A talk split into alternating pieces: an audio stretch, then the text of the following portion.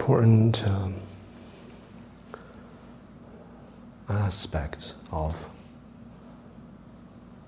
Chan practice, Dharma practice, is a spirit of inquiry.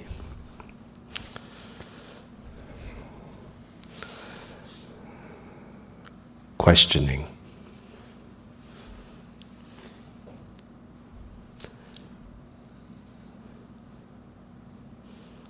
wonderment.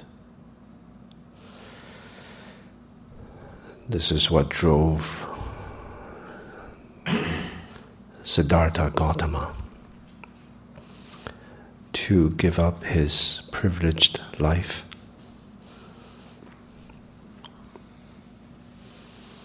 Where everything is provided, lacking nothing, it seems.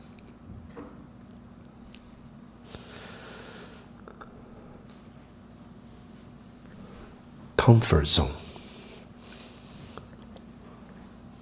All of us have comfort zones. Sometimes our comfort zone is self victimization.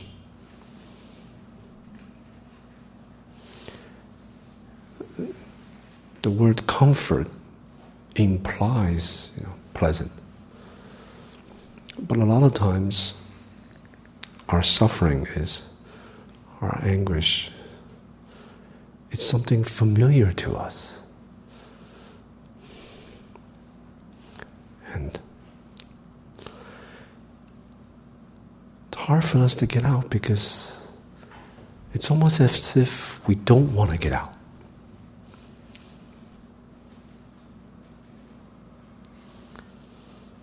This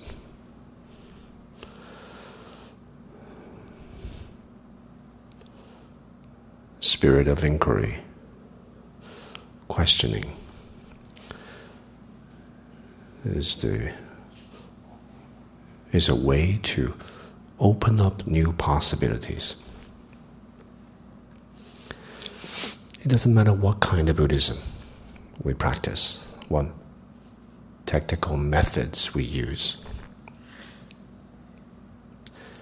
This is so fundamental to Buddha Dharma.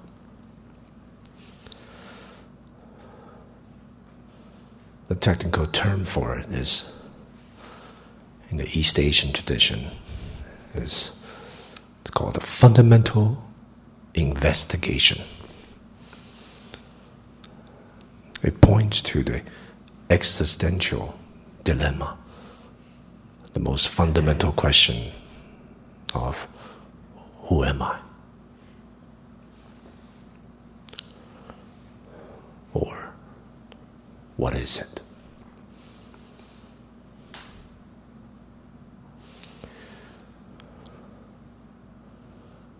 While there are numerous answers to this question, some do make us feel comforted. But deep down, we know that it's not it. It's going to be something more.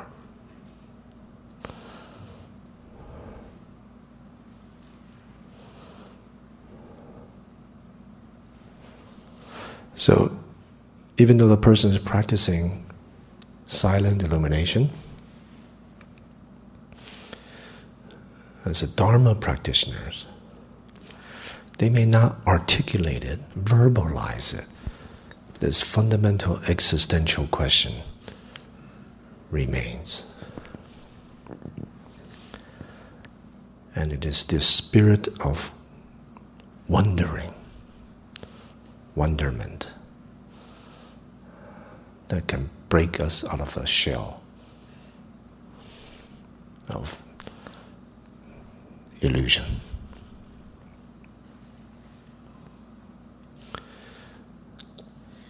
So I like to uh, practice with all of you. Uh, another approach entryway to silent illumination.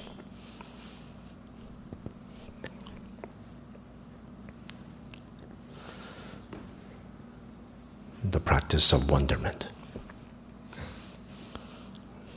Is it okay? Can try it? A little taste. All right? Make yourself comfortable.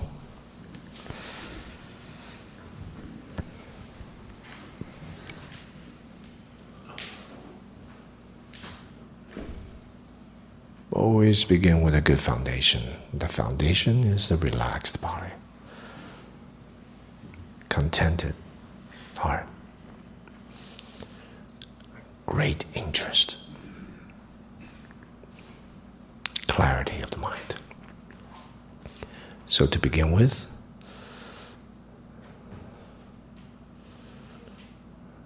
we relax the body.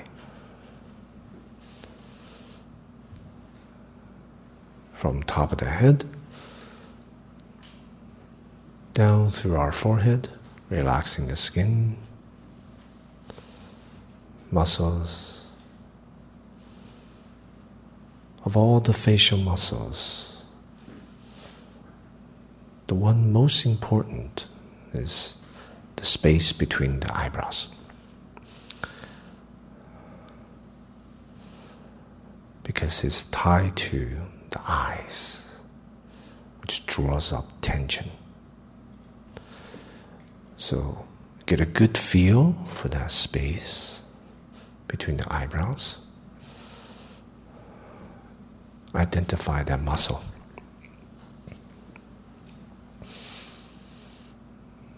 We can raise our eyebrows up and let them drop. Feel the sense of release. Raise them up,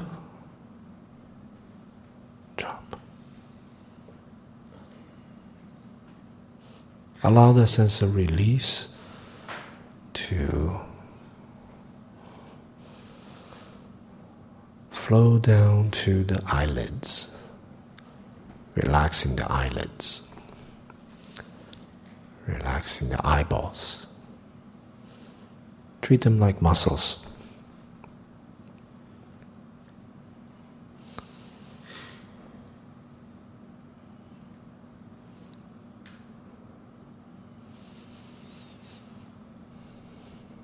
Planes of the cheeks.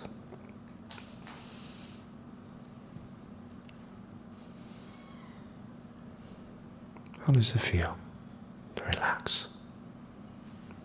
The cheeks.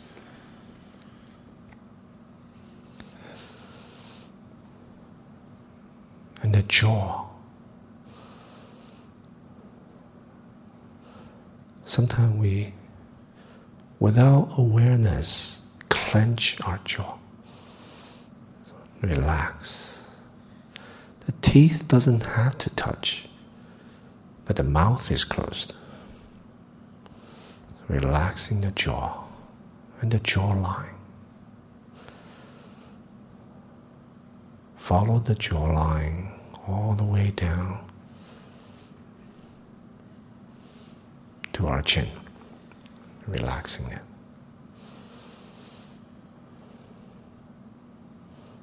It in a little bit. Wet the lips, gentle smile.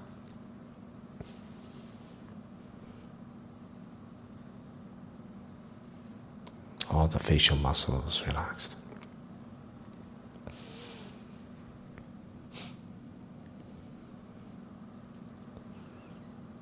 And relax the scalp. From the front, sweep back, section by section. feeling the hair, maybe the weight of the hair. Each follicle of the hair relaxed, each pore of the scalp open.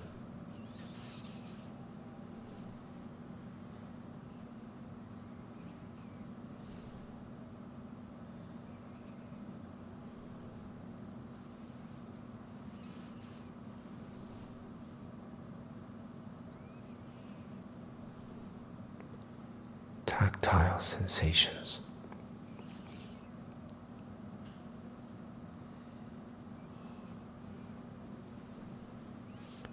And from the back of the cranium, relax down the neck.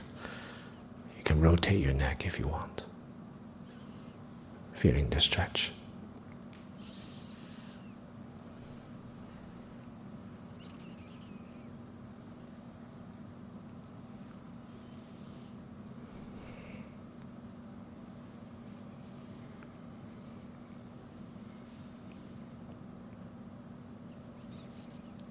shoulders. Raise them up, inhale. Exhale, let them drop. Do it a couple times.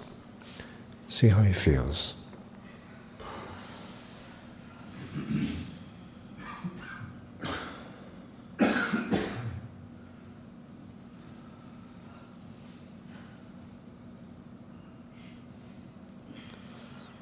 Relax the arms.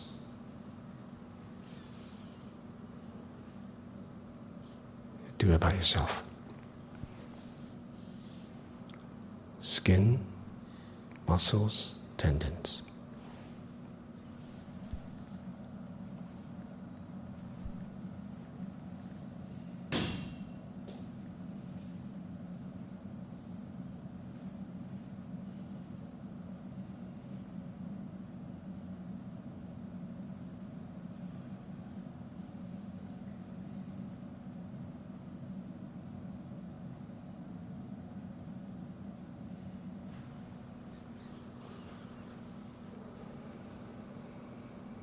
Arms are relaxed. Now go to the chest. See if you can feel the subtle rise and fall of the chest following the rhythm of your breath.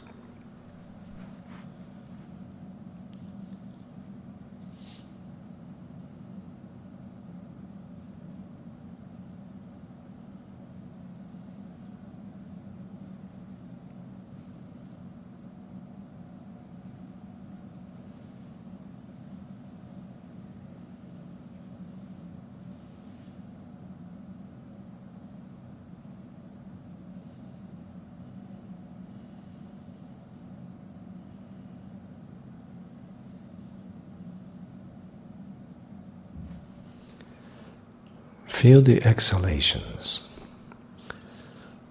and the sense of release. See if you can feel that.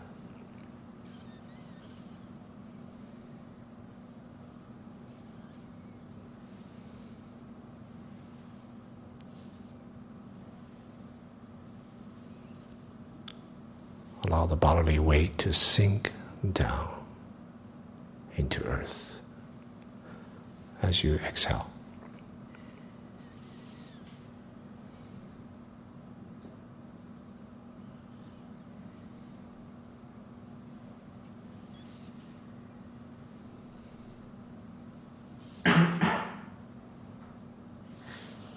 Now the tummy. See if you can feel the rise and fall of the abdomen following the rhythm of your breath.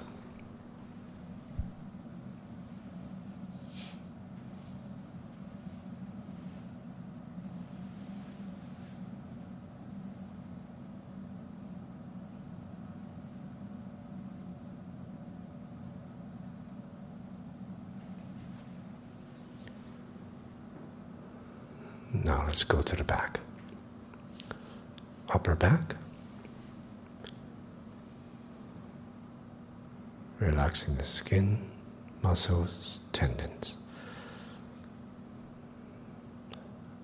Noting the subtle movements.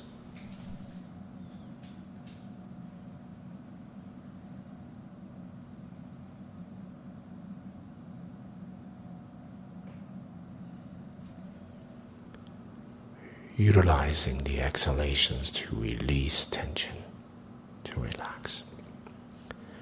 Sweeping down to the mid back.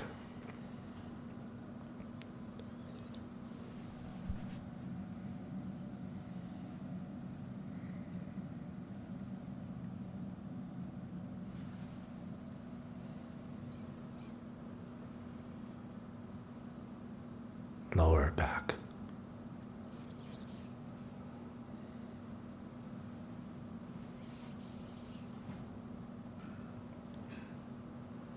And the buttocks. All the bodily weight sink down to your seat into earth.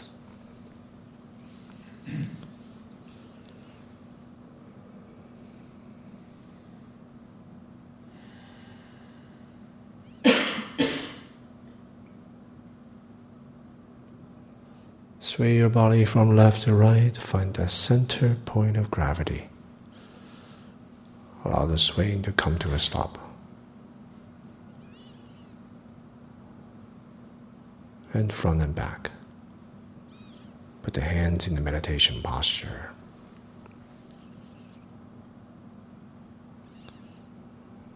Upright, effortless, grounded.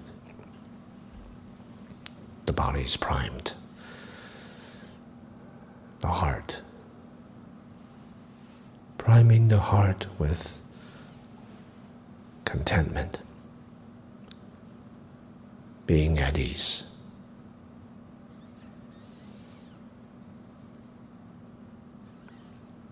Embracing everything, open and spacious.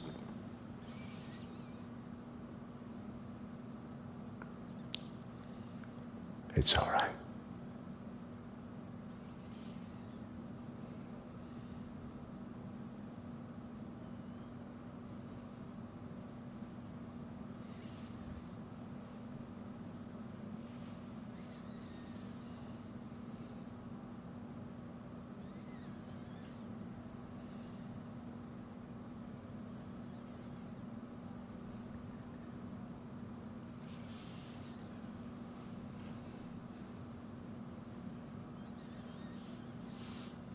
Clarifying the mind by using a method.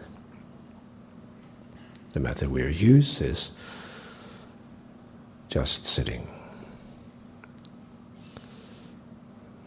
The physicality of embodied experiencing. Let's begin here.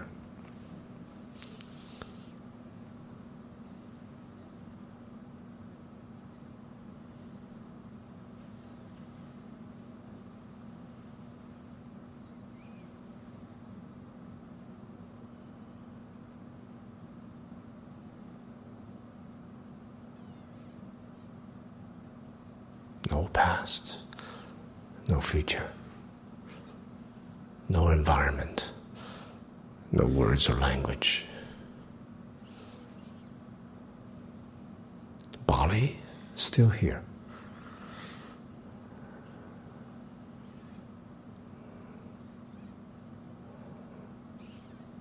What is present is the sitting. What is absent everything else. Nothing else matters.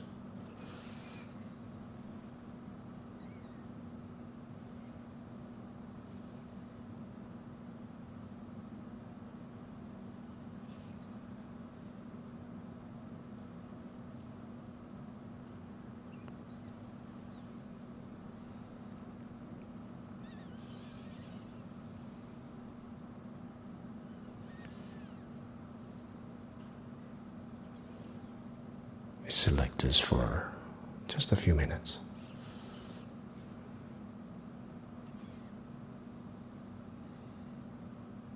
Embodied experiencing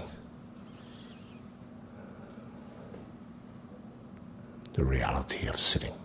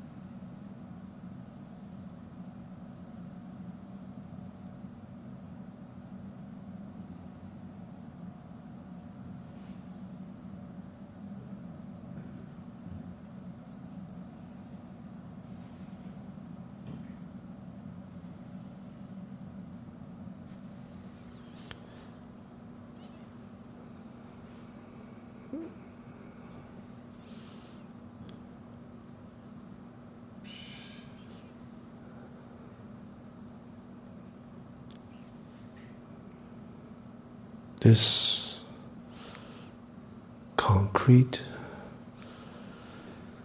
physicality of experiencing sitting.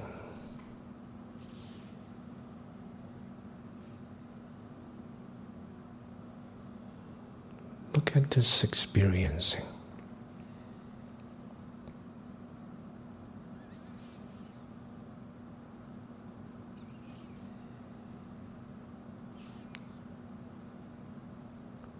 With great interest, curiosity.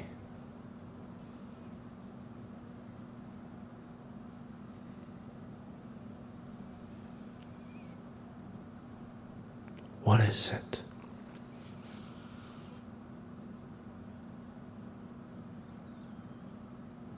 No need to verbalize it. Just experiencing, the stillness, this clarity. What is it?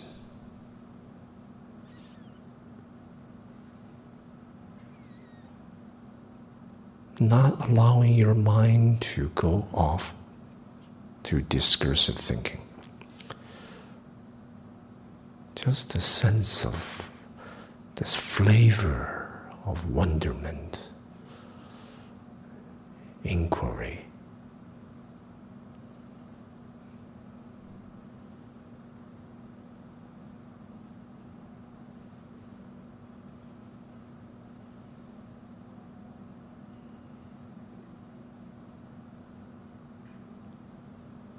You want to know, yet don't know.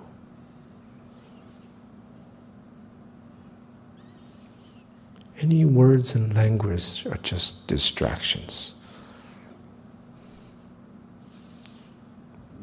Distracting you with concepts, labels, ideas.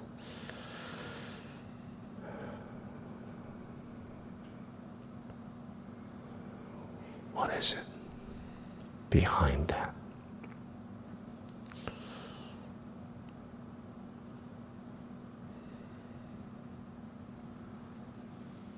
What is experiencing?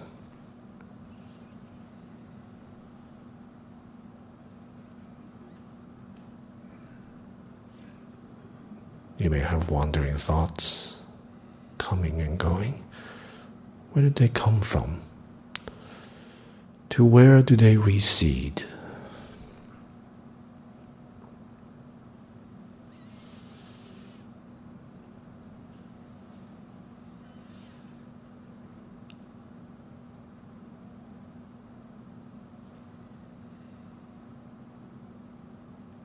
Relaxed.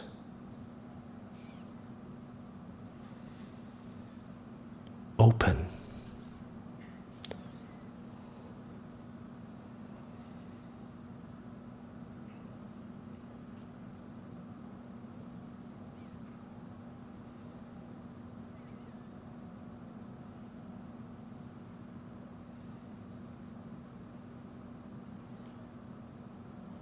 Wonderment.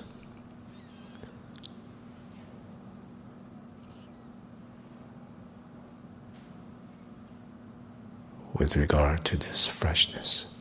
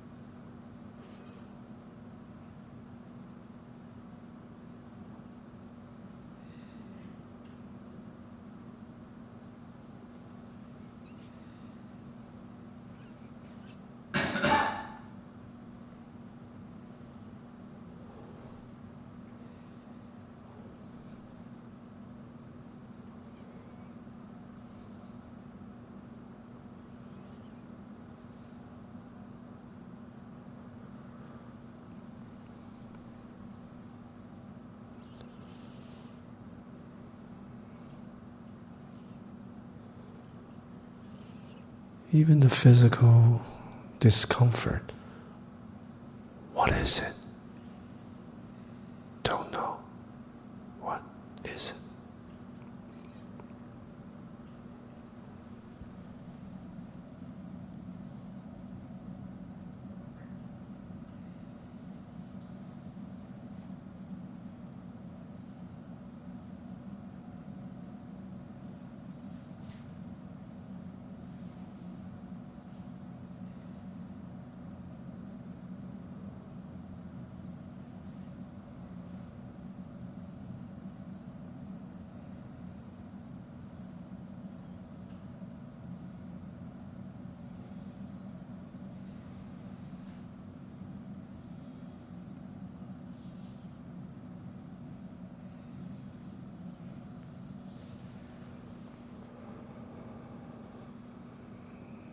This wonderment is non abiding, it doesn't settle, take things for granted. It's the very essence of freshness.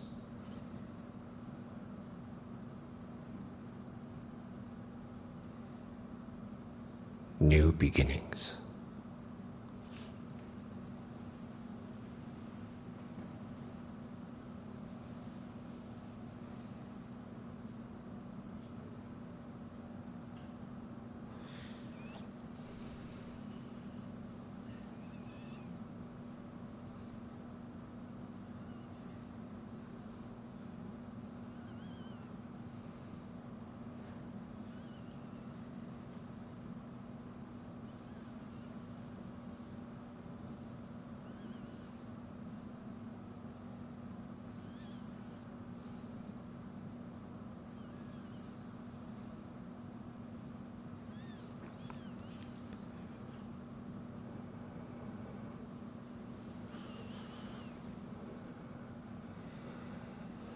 Has the cat fallen asleep?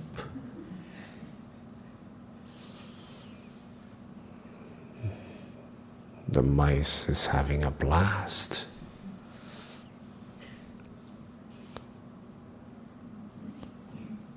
Look into that hole.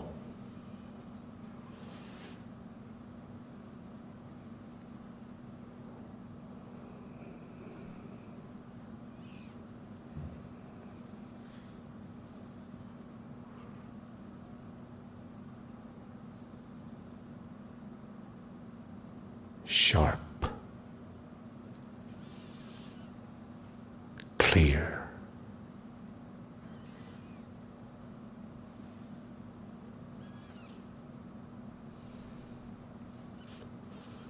yet relaxed.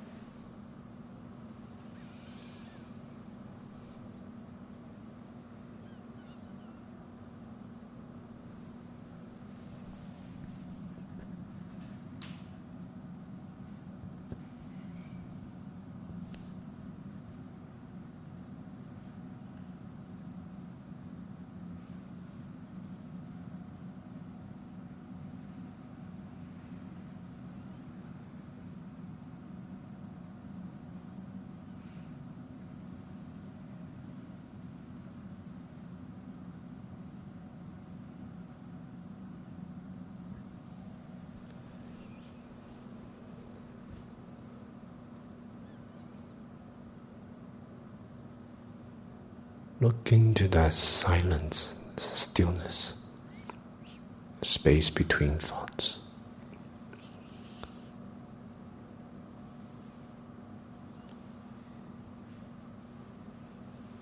What is it?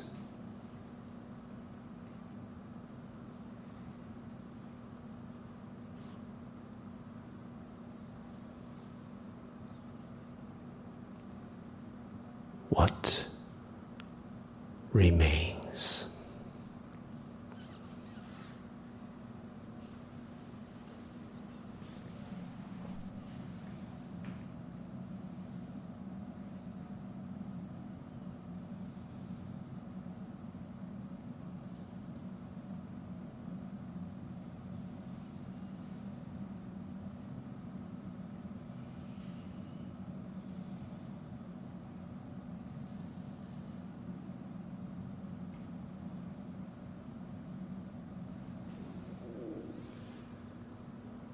If you have wandering thoughts, your body is tense.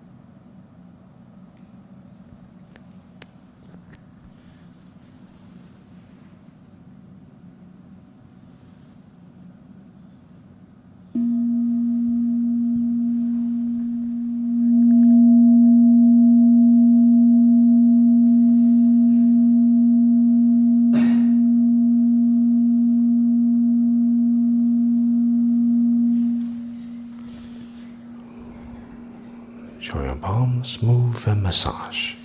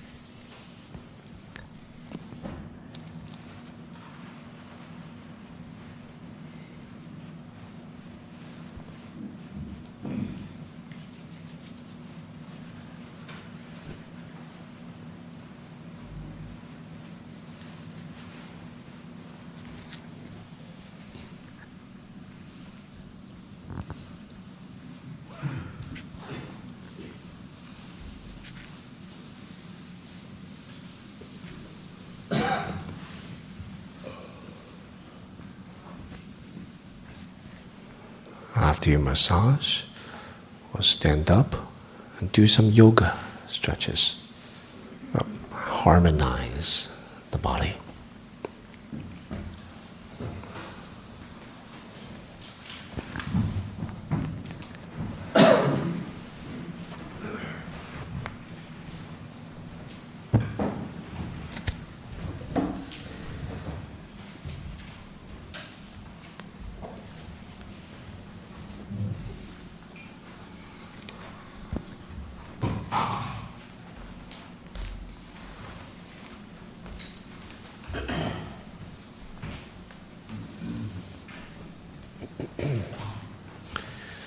These are not uh, rigorous yoga, they're just stretching. Consider them meditation in movements. So we usually do that uh, in intensive retreats, alternating between sitting, stretching, or walking, and then back to sitting. So we take care of the body, we massage, stretch.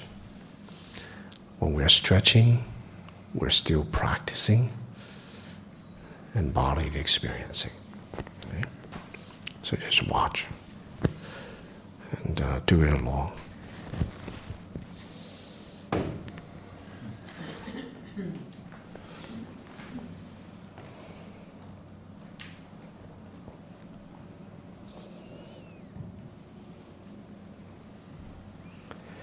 Feet apart, shoulder width. Pretend you're holding a ball. Raise your hands up, turn to the left. Stretch, turn to the right. Look into the center of the ball. Come to the center, show your palms, and repeat.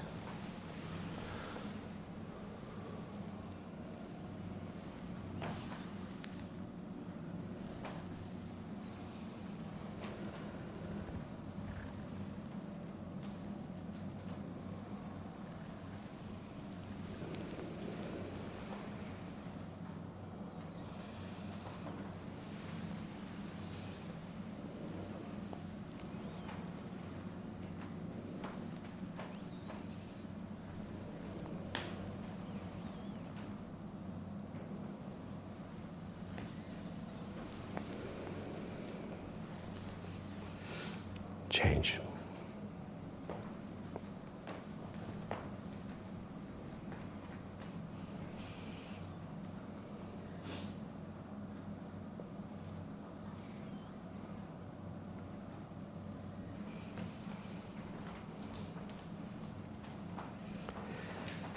Hands supporting the lower back. Arch your back, eyes open, stretch. Come back and join your palms. Repeat.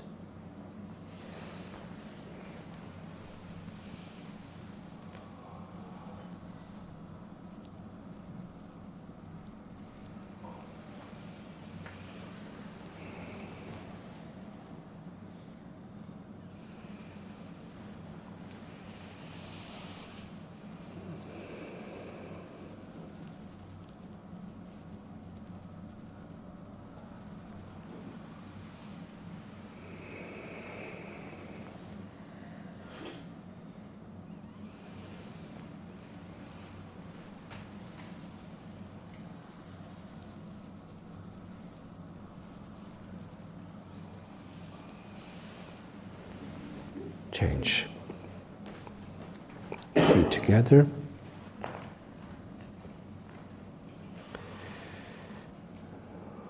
Palms to the back. Bend down forward and slide your palms along your skin in the back, all the way down to your feet. And let the arms hang as the vertebrae relax.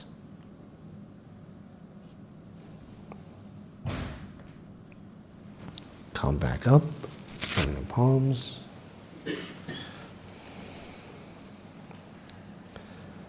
And repeat.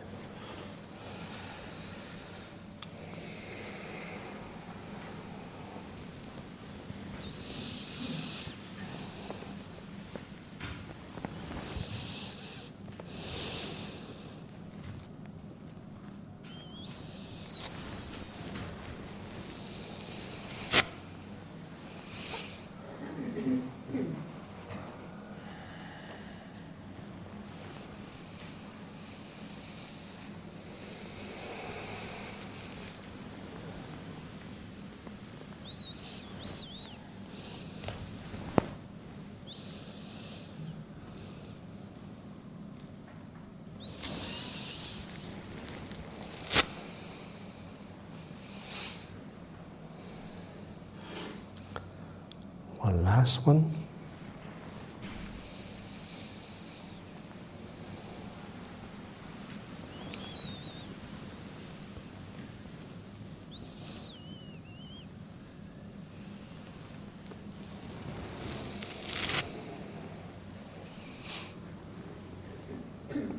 Change.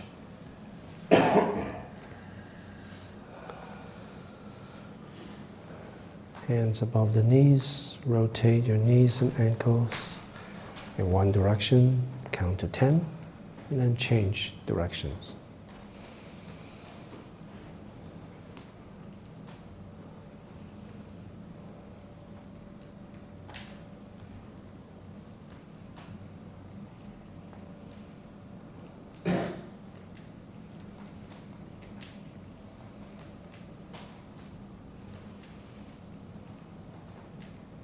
change.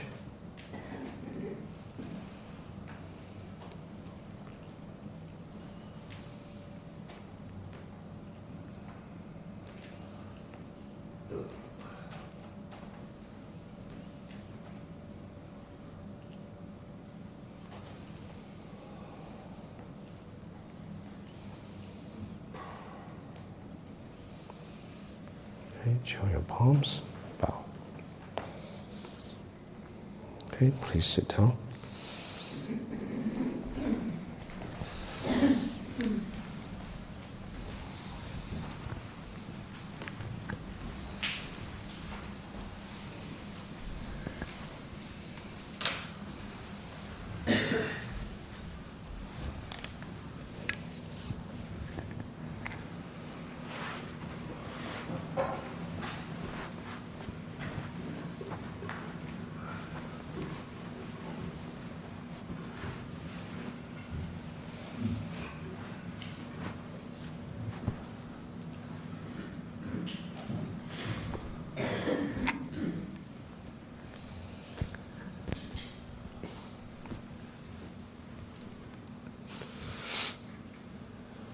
So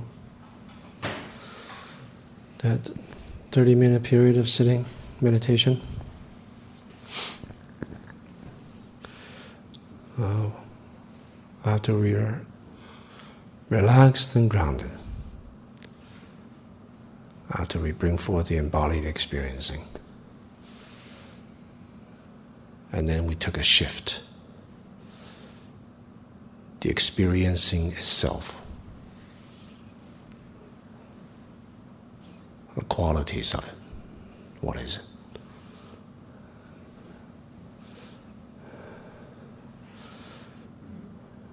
How was that?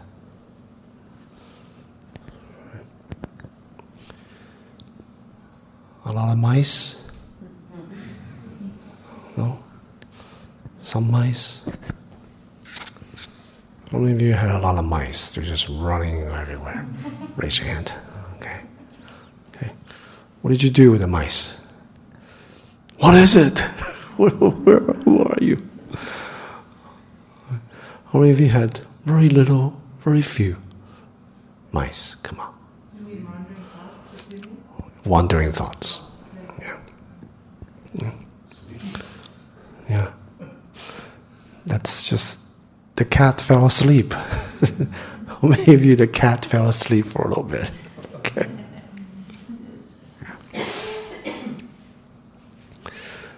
So we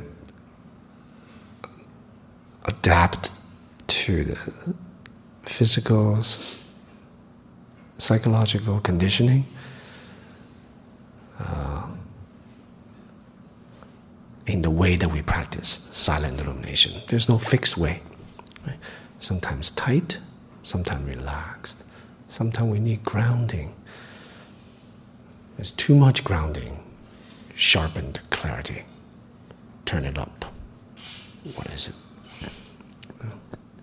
How many of you like that approach, that kind of questioning? Yeah. Questioning will open up, break through our comfort zone. That is the biggest caveat of silent illumination the critics of silent illumination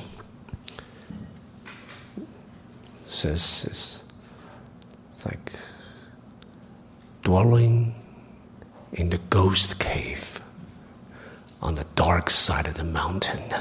There's nothingness, just sitting. Very comfortable, especially for seasoned practitioners. They don't have too much wandering thought. They're not trying to change anything. They're just sitting. Just sitting. Sitting. The vibrancy is gone. Illumination, not there.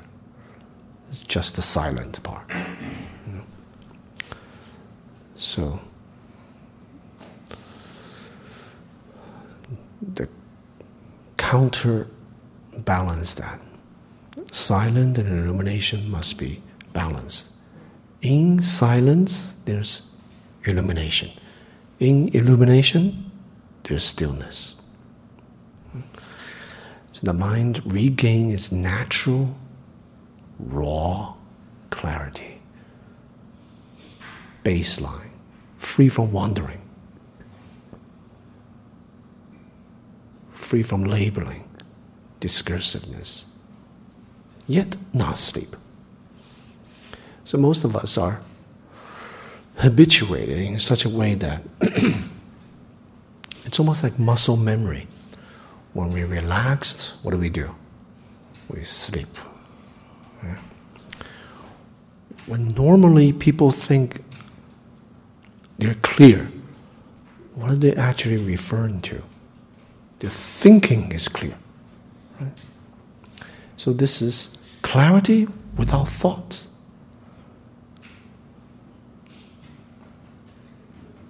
Relaxed yet wakeful. That's silent illumination. That wakefulness and the very essence of freshness, that new beginning, moment to moment to moment, the very essence of that is a kind of wonderment? Non abiding, not dwelling, settling. Yet not wandering off either. So that is a kind of dynamic practice of silent illumination. Do you have any questions? Anything to share? Any observations? Yes, Aaron.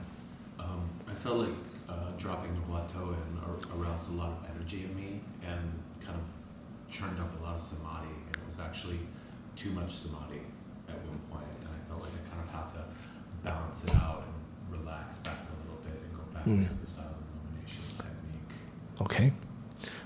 Flesh it out a little bit. When you say too much samadhi, what's happening? Is it energy you're talking about? yeah, yeah. Usually when I have too much samadhi, like my, my eyes start moving and I see colors Yeah. and like this this kind of thing. So Okay. This, this was kind of happening when I was putting forth a lot of interest Yeah. practice. Yeah. So you have to ground, to learn to ground relaxingly. Yeah.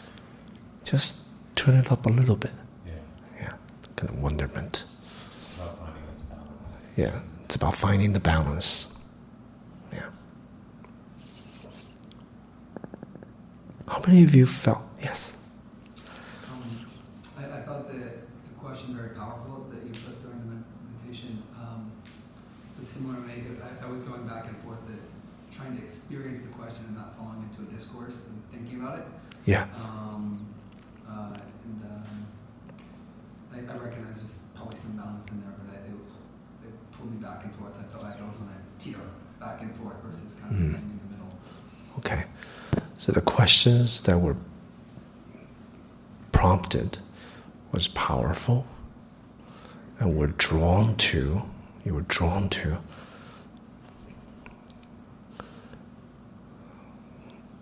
like asking the question, like finding answers, Uh, and versus kind of just staying with the wonderment, non-discursively.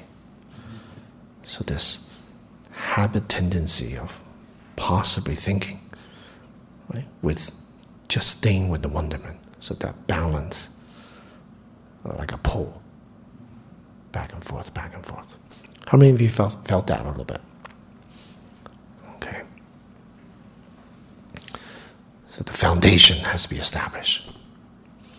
The foundation of silent illumination and the other entryways, the first two entryways, just relaxing, the physicality of sitting, right?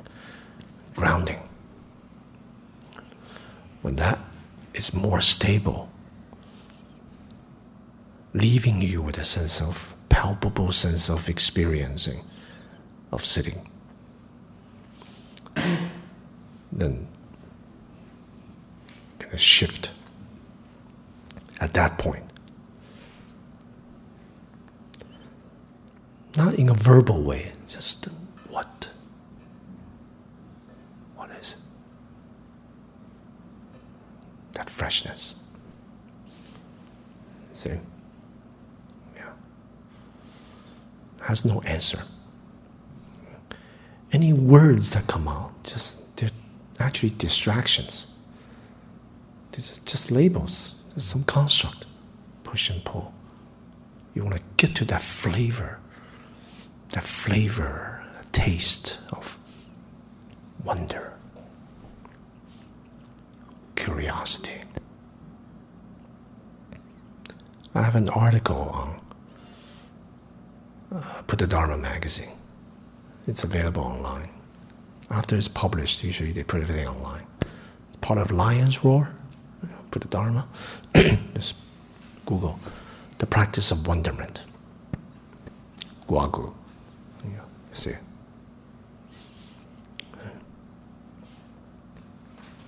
Yes. Are you using wonderment the same as not knowing LA kind of people?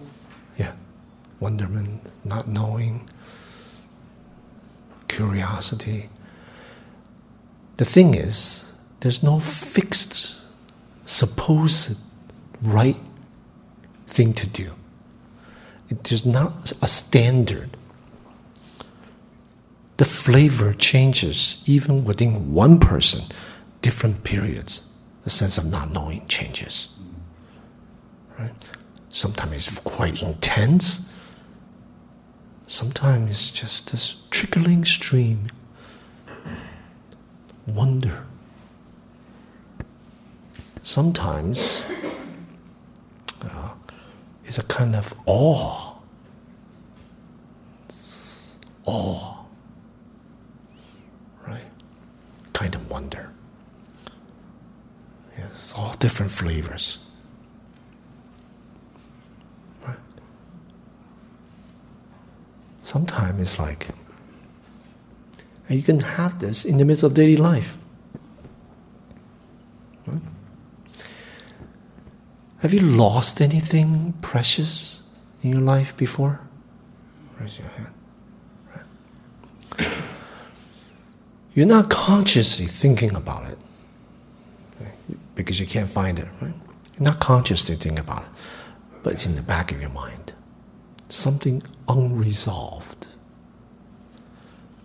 Something hanging there. Do you know the feeling? Yeah. So when you're busy about in your daily life, you know, you're doing your work, you're doing this and that. As soon as you finish the task, that kind of wonder surfaces up. So it could be enduring, or it could be just in sitting meditation.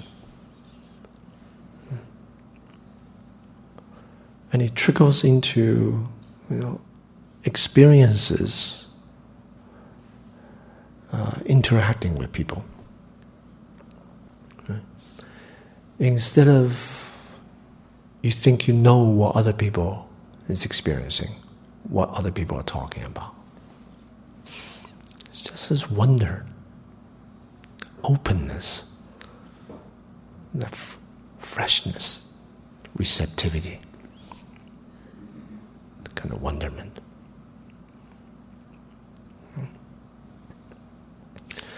So the Chan tradition has harnessed this state and turned it into a method of practice called Huatou. Literally translated, it means source of spoken words. Source, where does it come from? Where does it go? Practically speaking, it comes to us as a phrase. It's called a critical phrase. Like, these questions are kind of like paradoxes, irresolvable, unanswerable puzzle that's existentially connected. It's not just some strange puzzle, you know, you have to solve. Disconnected to your life. It's always connected to the fundamental question of what is it? What am I? Who am I? But articulated in different ways. Right? So that's another method specifically designed to generate a sense of wonderment called the Huatou method.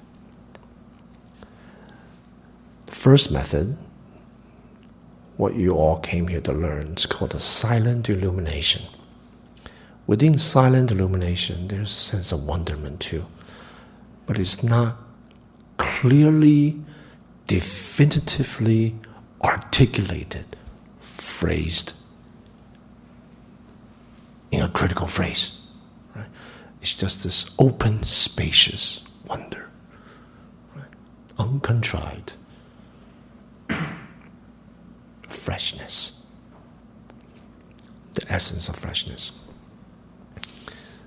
That kind of wonder and curiosity. The second approach of Huatou is clearly articulated critical phrase. And these critical phrases are usually tied to a particular case, Chan story, called the public case, koans. Right? Um,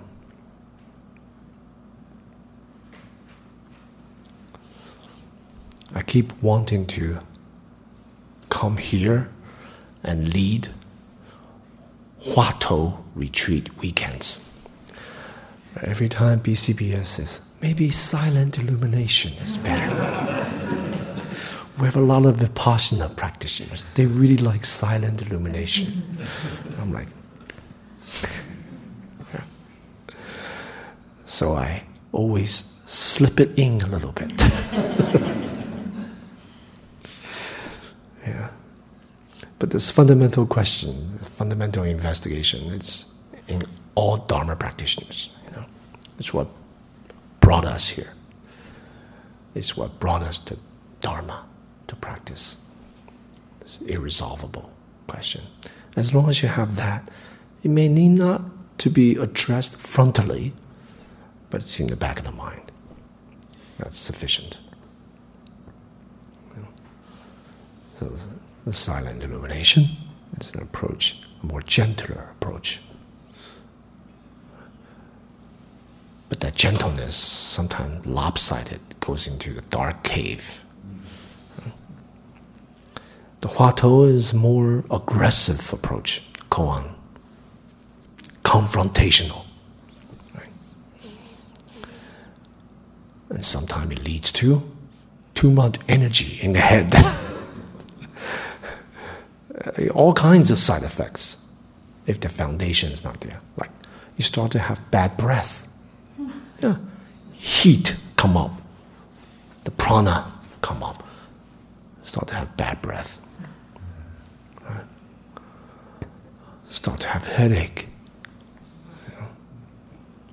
you feel like the head is about to explode. You know? All of that is the wrong way to practice. You know? These side effects without guidance. So a seasoned practitioner know how to navigate, know how to navigate the land, the terrain, the terrain of your body and mind, the rhythm of the day, your energy level, the shifting. When to exceed, press the gas pedal, when to press the brake, when to cruise. When to do what is one of the most important things that practitioners learn to do. Dharma practitioners. You know, even working with the breath, when to do what. If we don't know, we go for counsel, counsel one-on-one with the teacher. You know. In time, we we know ourselves. We know our limit. We know how to push out of the comfort zone. A little bit, a little bit, a little bit. Yes, Peter. No, I just want to say I really like the way you um, call, you know, wonderment Koan Huatou practice uh, because uh, it, it brings out, you know, much more easily than in my limited experience before, a very kind of positive, positive aspect of not knowing. The, uh, the, delightful mysteriousness, the incomprehensibility that's right there with every intelligible cognition. And, uh, and it's, and I'm sort of noticing for the first time, therefore, the, uh, the interesting relation between contentment and wonderment. Are they cooperative? Hmm. Yeah. So kind of a, a scale. The relationship between contentment and wonderment. My teacher used to say these contradictory things. He used to say, relaxingly tense. That's how the practice. I'm there. Relaxingly tense. What the heck does that mean? Relaxingly tense. You know? Contently investigating. Content. Hmm. kind of alternating. What does it mean? They're- They don't really seem uh, paradoxical or inconsistent. It's, you know, in, in the spaciousness of contentment, there's plenty of space for curiosity. Yeah. You know, it's, it's through, I think, the progression of those four attitudes. Contentment leads to interest, leads to confidence in the in sense of promise, leads to determination. It can all be like inside contentment. It's all connected. All connected. You know, like the essence of freshness, it's wonderment. The contentment, it's openness. It opens up to curiosity, questioning. Yeah. So a lot to explore. Not fixed. Right. Any other questions or comments? Yeah, Sam. Last year after uh, retreat, I did on Zoom. I did a uh, uh, practice, and what experience was like uh after like a, a week, which is like from one sense perception was full blown sense perception. Like uh, I saw the uh, rose, for example, and it was just like, what is that? Boom. I was drinking a coffee, and there was just like the whole a range of different tastes. It was just like like acid trip, basically, like just like Yeah. spurts of uh, this. Were you on acid? Uh, I'm joking. yeah. Yeah. good acid trip. When the, when, the, when the mind is open, when we avail ourselves to what, what is actually happening, we see more things. When we are less fixed, the experience more open.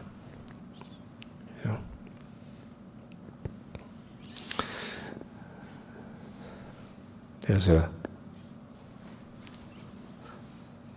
here's a gong'an or critical phrase, huatou, that I often use. someone asked someone asked Yunmen, Chan Master Yunmen, where the Buddhas come from? Where the Buddhas come from?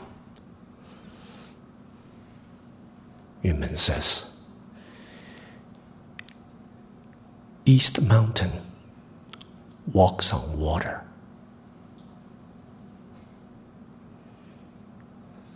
East Mountain walks on water.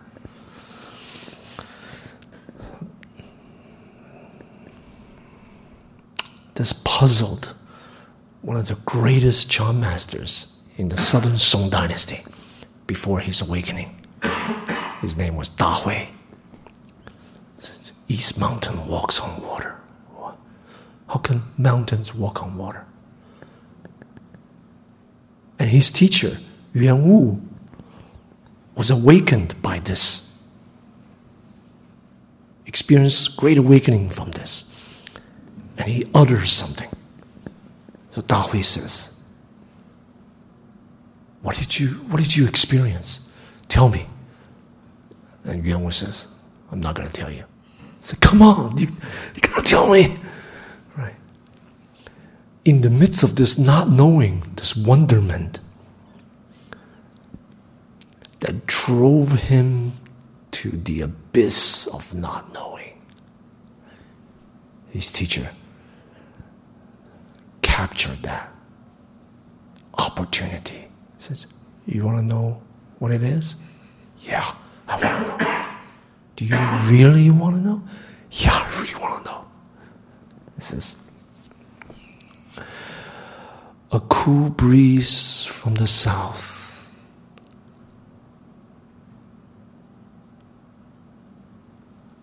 Brings fragrance up north in the palace when he heard that awakening. That's like saying, I sneeze in Tallahassee, achoo, and all of you in Boston gets wet by my snot. or raining in New York,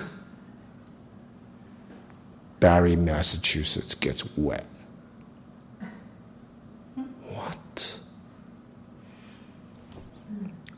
If you use your rational mind, it's illogical, paradoxical. What the heck is going on?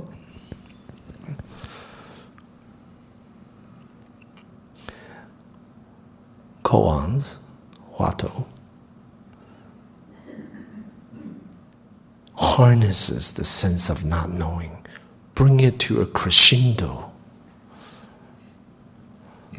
This mind that want to know this mind that conceptualizes.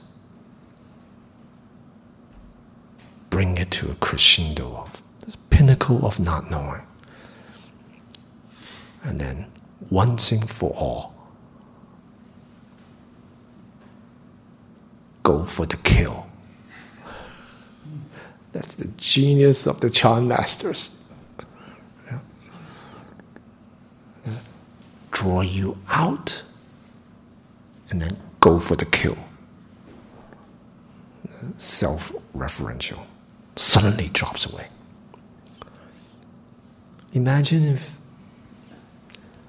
you get some stupid answer. Oh, here's why. Because of dependent origination. Everything's interconnected. You know, the rain precipitates, goes up into clouds, and the wind blows and goes to Massachusetts and it comes down that would just kill your wisdom. Yeah? The reasoning, logical mind that want to, that's the defense of self referentiality. We need containers. We need containers. Do we understand?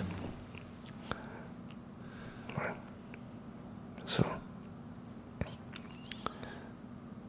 the comfort zone of having containers must be dropped.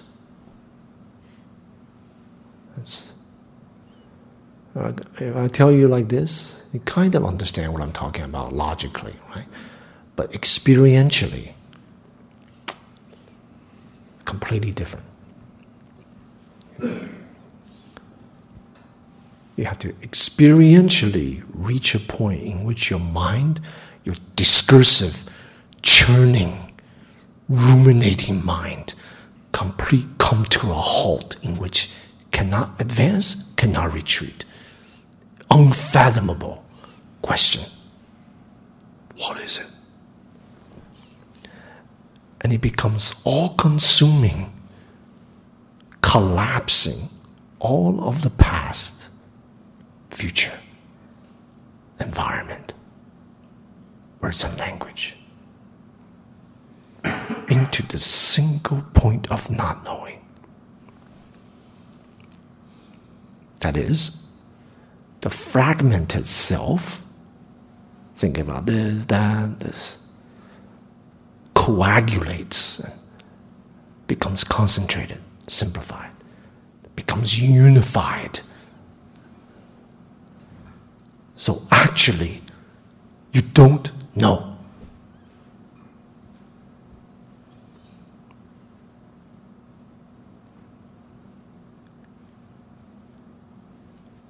Eating, it's as if you have not eaten a single grain of food. Walking, complete stillness. Yet you walked.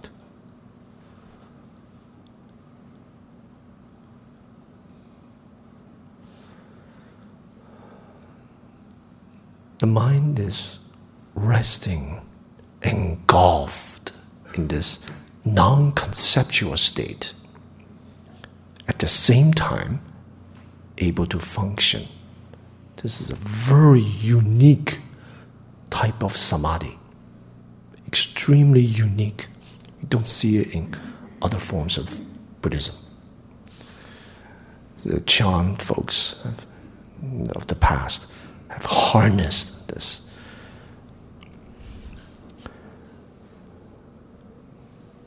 It's a kind of monastic practice in which the regiment of the daily life is routine.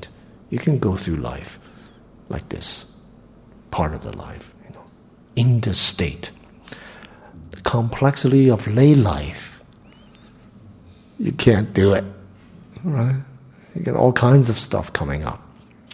Got to drive the kids to school, car crash, car breakdown, and lose your job, all these different things. Got to pay the bills, all these things uh, distract us. So it's left for intensive retreats. Intensive retreats. Right? You can go deep. And in daily life, the person can still harness and nurture the sense of wonderment. How? How? When vexations come up, emotional afflictions come up, anger come up. You say,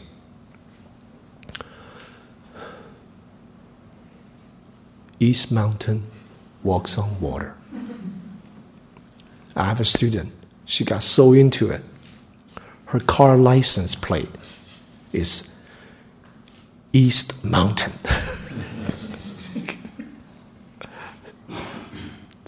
Ashley, actually. you ask her about it. Every time she see her license plate, East Mountain walks on water as she's driving. When vexations come, yes, what is it? What is it? Where does it come from? Where does it go? Or East Mountain walks on water. Then your vexations vanishes. The energy of that the energy from that vexations redirected to the sense of wonderment. You know? At the junctures of life, whatever vexations come, what is it? Or you can ask, what remains?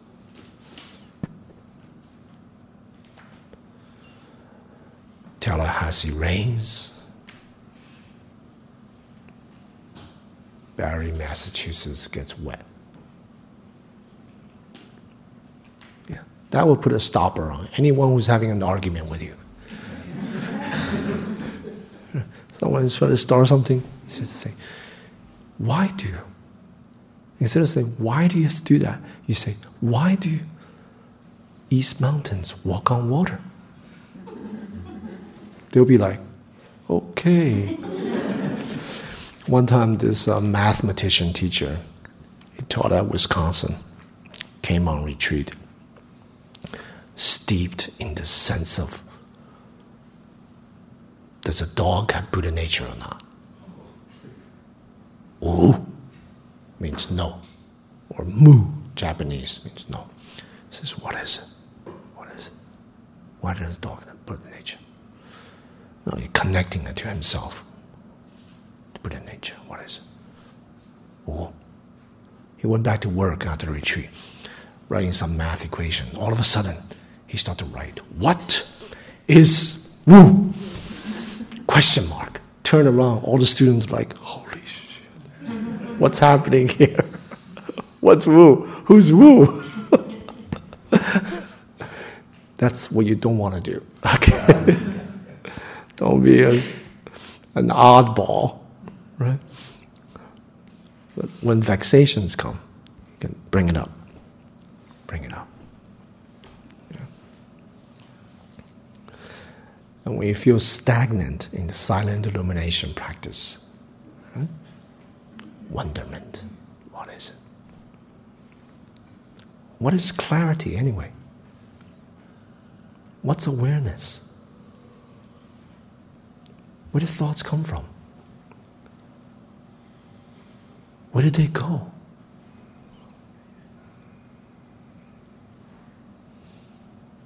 East Mountain walks on water.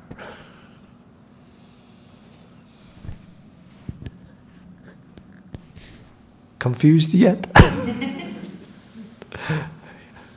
I was doing uh, koan practice with my teacher, and we are doing Zhaozhou's job. yeah. And every week, before I review, I'd have an answer. Words. I'd have words for him. And every time I'd say my words, just ring the bell. Yeah. After this goes on for a couple of weeks, he finally said, I don't fucking know. Yeah. He said, now you got it. Yeah. Don't know. Yeah. The teacher ring the bell when when it's a wrong answer. That's what the, the context is. You just look at me and shake his head. Yeah. Ring the bell. Get Yeah. out of here. So we we try to answer it conceptually, you know, verbally. There are even people that come to the interview. Uh, they start barking like a dog. Embody, right? Embody the Zhao stuff. Woof, woof. And I go, out. Read it somewhere. You know.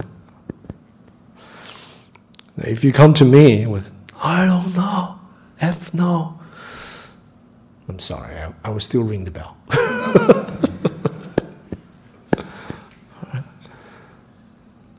So there are all kinds of things. It frustrates the mind. Hmm. It frustrates the mind and collapses. Collapses all of your knowledge, all of the past, future, present, words, concept, your identity collapses during a single don't know. All consuming. Everything funnel into this not knowing. Bringing the fragmented mind to a concentrated, concentrated to a unified oneness. From a oneness, the most frail, vulnerable state in which self attachment is the weakest. Then, when someone says, suddenly,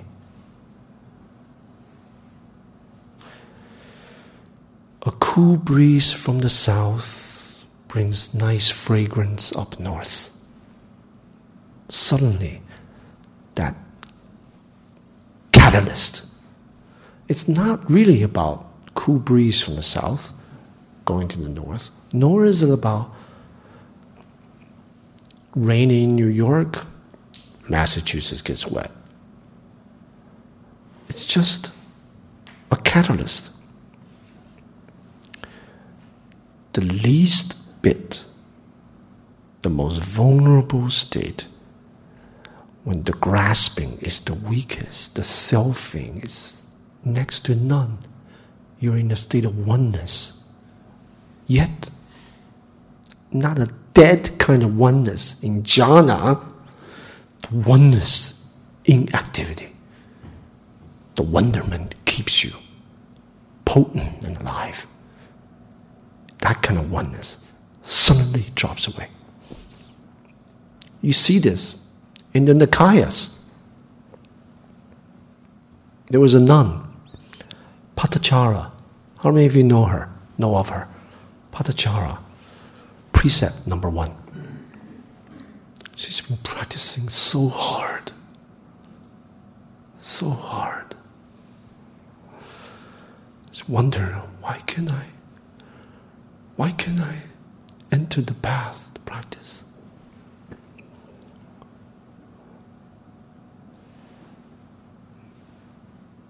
What is that? It's a natural wonderment. She's inadvertently gotten herself in the state of wonderment. Why? Why? Why? I did a precept. Observe it to the T. I practice exactly what the Lord teacher said. So what is it? What is it? What is it I'm doing wrong? Failure, success, success, failure. What is it? What is? What is? What is? Always in the back of her mind. She's doing jobs, always there. Just like what I was talking about, the wonderment. Right? Gnawing.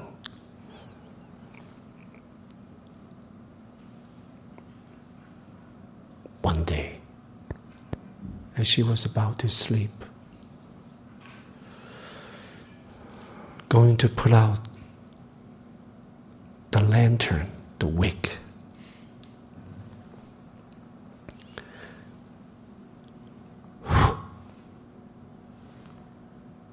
Suddenly, nirvana. The wick was pulled out, her fundamental self pulled out. Awakening.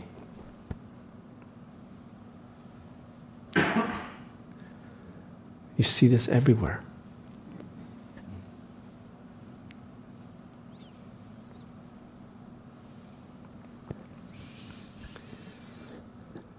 A lot of stories are arhats like this.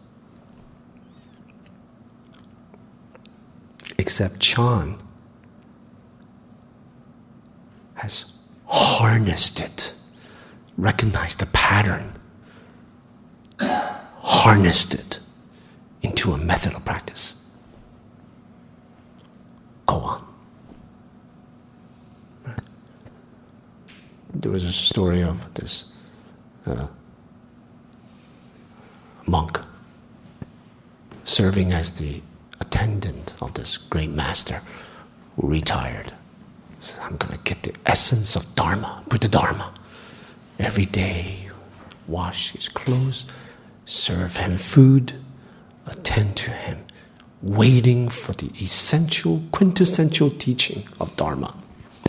Every day, just ask him to do some menial labor. So, inadvertently, he has worked himself into a great ball of block of wonderment of what is, what is? He's going to give it to me soon. He's going to give it to me. Waiting for the teaching.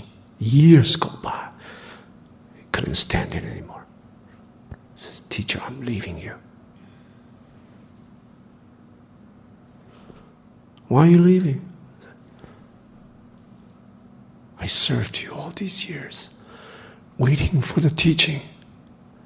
You have not given me anything. The teacher said, Didn't I? I didn't give it to you? Didn't I ask you to wash my clothes? To cook? Yes, what? I know that, but I, I want the teaching. He says, Oh, you want that teaching? Yes, I want teaching. Come, come closer. Picked out a lint from his shirt. Here it is. And he's waiting for the teaching. Self attachment vanished. The tears come out. He decided to stay, continue to serve his teacher. Right? It's not the answer, it's not the action. It's to the process of bringing yourself to make yourself ripe for the Dharma.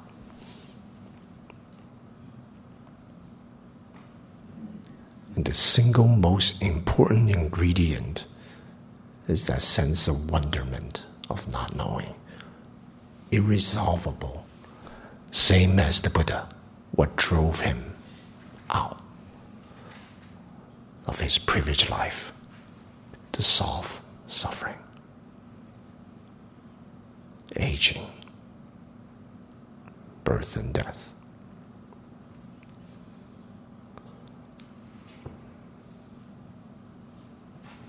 That's uh, how we confront this question, how we work it in our practice. It's, it's different with everyone.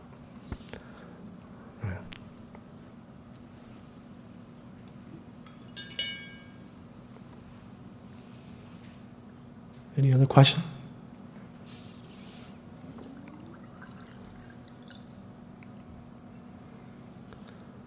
The sense of wonderment. I guess, could I, I'm, I'm getting a little bit confused, which not surprising. But, um, so for someone who's very much a novice, like I am, when we were talking about the wonderment and questioning, all I kept thinking after the meditation was. Like, part of me was like resisting the questioning, because then I go kind of down a rabbit hole. Yeah. So when, I guess the question is, when would you employ wonderment versus it's all good? You will know. Yeah. You will know when to employ wonderment and when to employ it's all good. You will know. If you try to raise the question, it's shaking you out of your comfort zone in a negative way. It's all good. The elephant, the space is bigger. Everything's embrace. You use that. Yeah.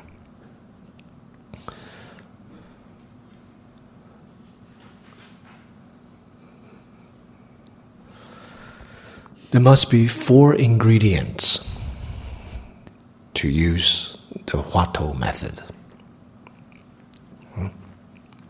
the critical phrase method. First, great, great conviction.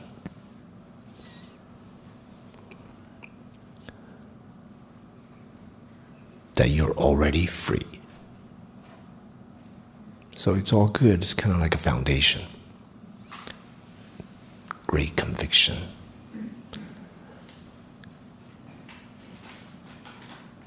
Already free. But, there is a but.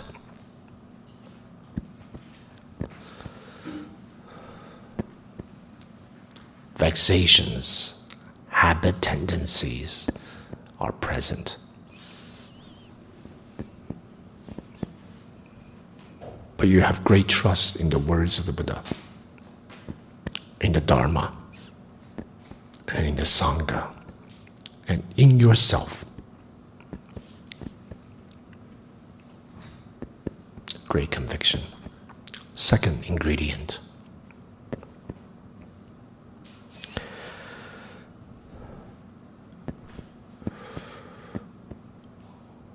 Great determination.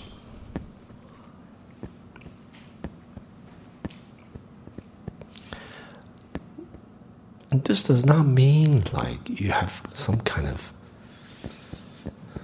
like a torrent wave, like a tsunami, ah, and then just gives up after a while. It means like a steady, trickling stream, continuous, like a drop of water. Never give up, never give up. Like a drop of water that can bore a hole in a rock. Steadfast, consistent, consistent, consistent, consistent. Great determination. Third ingredient great vow. Great vow. Practice not to help yourself for the benefit of all. For the benefit of all. Everything that you are, everything that you have accomplished depends on the benefit of others, the support that you have received.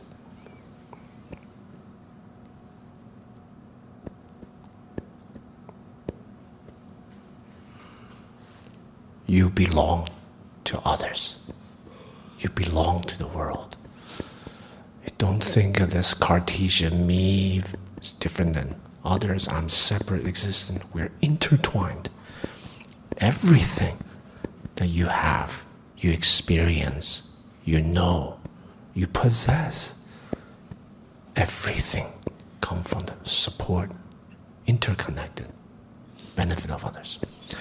So the only way to go forward, to repay the gratitude,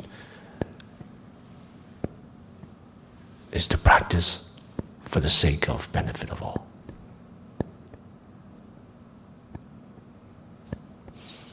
Offer. Body like a rag, mind like a mirror. Offer ourselves. With this attitude, even when we sit in meditation, you should make a vow. I offer my body to the cushion, my heart, mind to the method. Give it away. Not in terms of what I can get out of this practice. You know? So the great vow, it's, it's a kind of bodhisattva approach to dismantle self referentiality. It's just kind of strategy, efficacious. Fourth one, great wonderment, sense of not knowing. Now, we may need to replenish our energy, we may need grounding relaxing before we can take up the Huatou practice. You know? So we practice silent. Right? Embodied experiencing. And then the experiencing itself, the freshness. What is its quality? Quality of wonderment. It's at the core. So step by step. Right?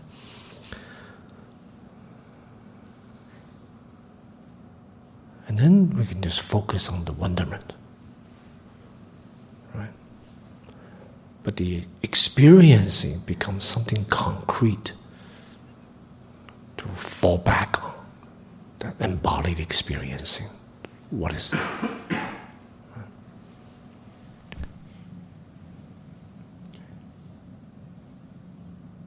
The remaining time, you want to sit?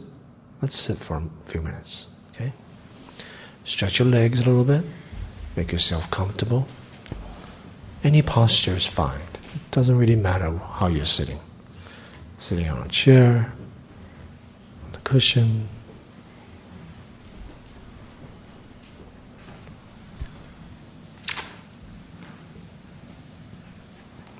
This is not going to be guided meditation. Just take what you've learned. Prime the body, the heart, and then the mind. Any approach you want. Silent illumination, different entry points. Up to you.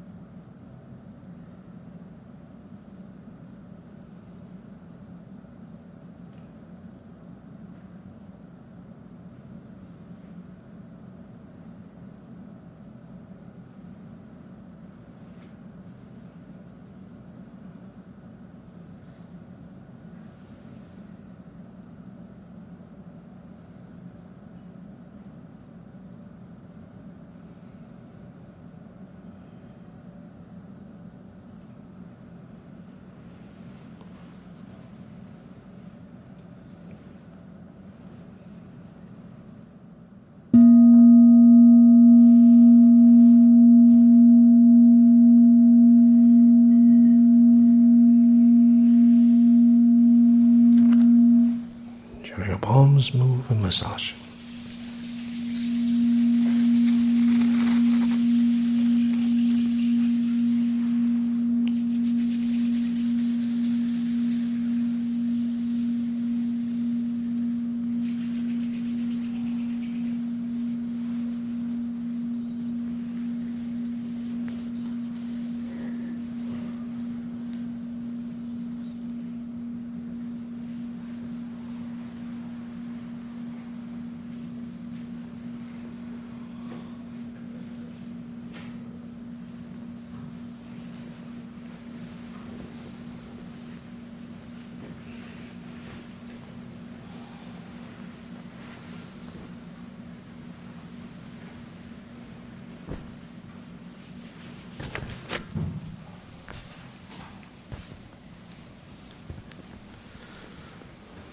Okay?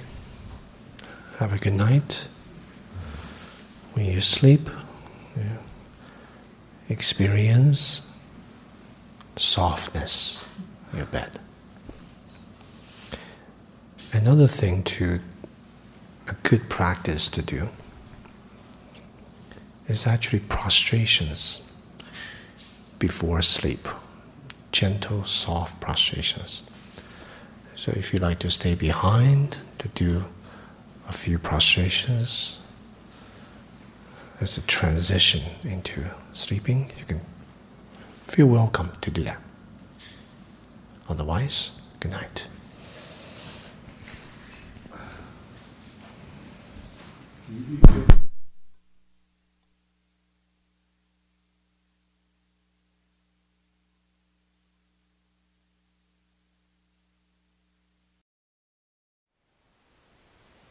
Thank you for listening. To learn how you can support the teachers and Dharma Seed, please visit dharma dharmaseed.org slash donate.